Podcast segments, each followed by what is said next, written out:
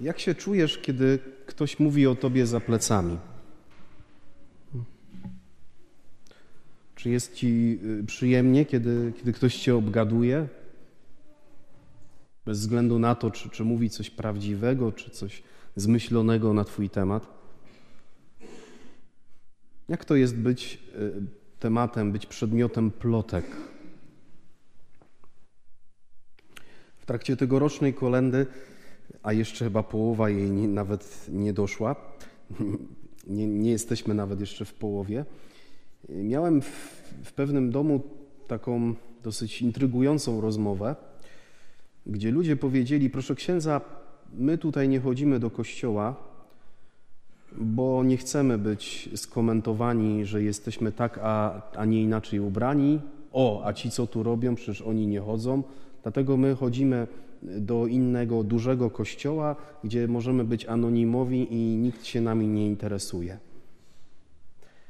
Oczywiście ja podzieliłem się w trakcie tej rozmowy takim moim doświadczeniem bycia dwa i pół roku e, w naszej parafii, mówiąc, że ja nie mam takiego przekonania, że e, przyjdziecie do kościoła, to, to będziecie zaraz przedmiotem jakiejś oceny czy, czy obmowy, ale przyjmuję to, że, że ktoś tak myśli. Być może jest tak, że ktoś został zraniony e, w jakiejś innej przestrzeni, właśnie tym, że, że o nim czy o tych osobach gadano i, i teraz jakby ten lęk przenosi także na, na sferę parafii, gdzie przy naszej wielkości jest pewna obawa, że trudno zachować anonimowość. Ale ja tylko Wam opowiadam tą króciutką y, i trudną też dla mnie rozmowę po to, żeby y, pokazać Wam, jakie to jest nieprzyjemne, nie? że my zasadniczo na tyle nie chcemy, żeby o nas mówiono za plecami, że, że wręcz czasami przyjmujemy różnego rodzaju postawy obronne, nawet chcąc się na przyszłość w jakiejś mierze e, zabezpieczyć.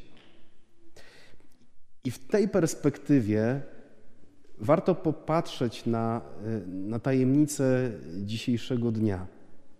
Bo patrzcie, my jako ludzie bardzo zaczynamy sobie cenić naszą prywatność. Nawet na naszym kontynencie, w Unii Europejskiej, y, rozwija się coraz bardziej prawo szanujące nas i, i, informacje o nas, bo wiemy dobrze, że informacje o nas są przedmiotem e, przetwarzania wielkich koncernów cyfrowych.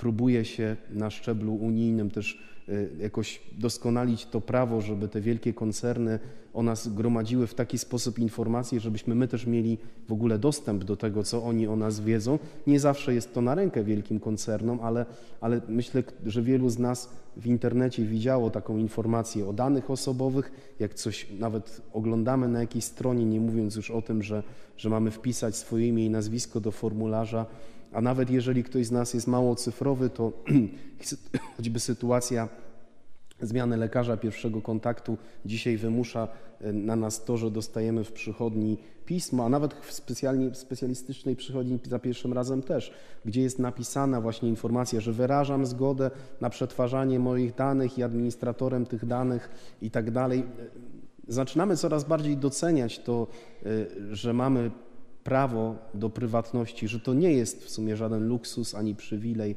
ale de facto chyba jedno z praw człowieka, żeby ktoś, jeżeli nie chcemy tego, nie znał nas za bardzo, choć niektórzy mówią, że komórki nas i tak podsłuchują, że za chwilę nam targetują reklamę w temacie, o którym przed chwilą rozmawialiśmy z najbliższymi i nie jeden już taki głos e, w swoim życiu słyszałem. Dziwne zbiegi okoliczności, ale zobaczcie, montujemy w naszych domach rolety zewnętrzne, żaluzje.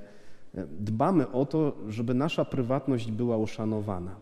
Niektórzy młodsi z nas tworzą alternatywne profile w mediach społecznościowych, chociażby na Instagramie z dopiskiem prywatnie czyli jest coś bardziej publicznego, ale dla takiego grona bardziej znajomych jest jeszcze drugi alternatywny profil, gdzie wtedy wiem, że na pewno w niepowołane ręce pewne informacje się nie dostaną.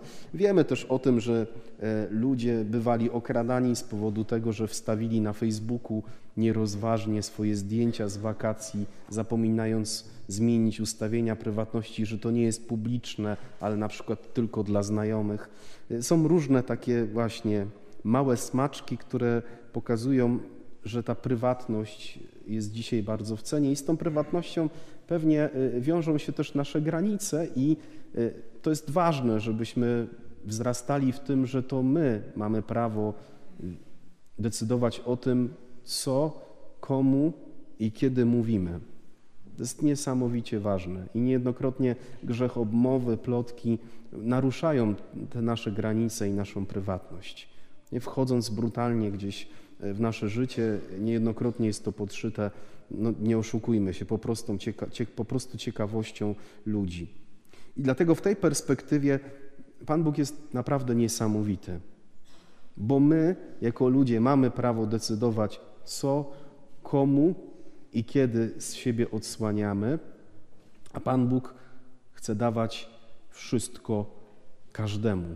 Chce mówić o sobie wszystkim i wszystko, co ma w sobie. Oczywiście my jako ludzie mamy swoje ograniczone e, możliwości, ale właśnie na tym polega święto objawienia pańskiego, że Bóg, który jest niepojęty, niezmierzony, który wciąż jest dla nas niedoścignioną tajemnicą. Ludzie budowali jakieś lunety, że próbując w gwiazdach, w niebie dostrzec Pana Boga. Ludzie siedzieli godzinami nad wzorami matematycznymi po to, żeby właśnie przez tą królową nauk dojść do wyższego intelektu, odkryć coś, co kryje się za tymi liczbami. E, ludzie wreszcie siadali i, i wymyślali różne dowody filozoficzne na istnienie Pana Boga. A Pan Bóg tak łatwo nie pozwoli sobie zajrzeć pod kołdrę i za żaluzję. To On też decyduje, co, komu i kiedy, ale zasadniczo wstrząsające jest w tym święcie objawienia Pańskiego to, że On decyduje się tak szeroko, tak bardzo, tak powszechnie y, pokazywać samego siebie, pokazywać, jak bardzo Mu na człowieku zależy, jak bardzo kocha, jak bardzo chce, aby człowiek był zbawiony, uratowany, przemieniony, y, przepalony ogniem Jego miłości.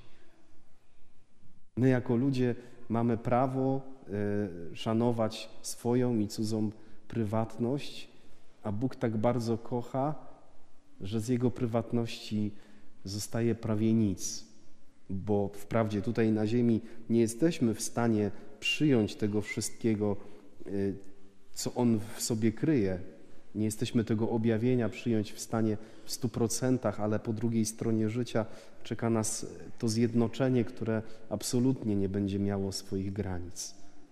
Bóg w swoim objawieniu, w swojej hojności chce dawać wszystkim wszystko. Oby w nas to e, e, budziło wielką wdzięczność. A i Pan Bóg e, wykorzystuje tą słabość, którą mamy z grzechu pierworodnego i nasze języki, które mogą służyć powielaniu y, informacji o innych osobach, wtedy, kiedy nasze serce jest poruszone Bogiem, który się objawia, nasze języki stają się narzędziem ewangelizacji. Co myślicie, jak to było z tymi mędrcami?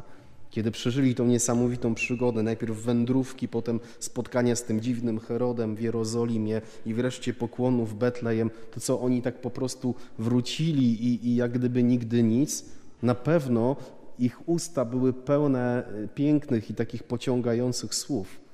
Na pewno e, e, na ich ustach było dużo takiego wow i opowiadania znajomym, sąsiadom, krewnym tego wszystkiego, co, co uczynił Bóg.